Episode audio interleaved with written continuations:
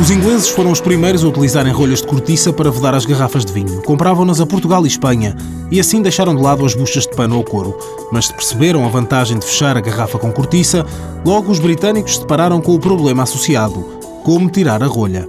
Surgiu então o saca-rolhas, resposta simples para a questão complexa de libertar o líquido que se encontrava fechado, sublinha o vice-reitor para a investigação da Universidade do Algarve, Sérgio Jesus. É um objeto simples, mas eh, se olharmos para a dificuldade que é tirar uma rolha de uma garrafa, é? É, é, ficamos com um ar um bocadinho, como é que é dizer, um bocadinho estúpido se olhamos para uma garrafa com uma rolha e não temos um saca-rolhas. O inglês Samuel Henschel registrou a primeira patente de um saca-rolhas no dia 24 de agosto de 1795.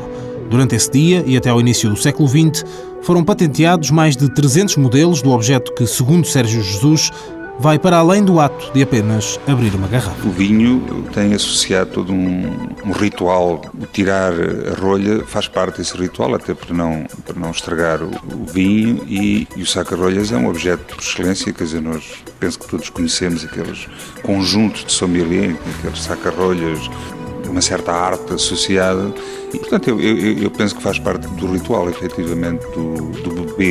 Um ritual que está, no entanto, a sofrer algumas alterações nos últimos anos. As rolhas de cortiça estão a ser substituídas, em muitos casos, pelo plástico ou cápsulas de metal, retirando assim qualquer utilidade ao saca-rolhas. No Reino Unido, o maior centro mundial de consumo de vinho, a tampa de rosca está já em mais de metade das garrafas vendidas. Mundo Novo, um programa do Concurso Nacional de Inovação, BSTSF.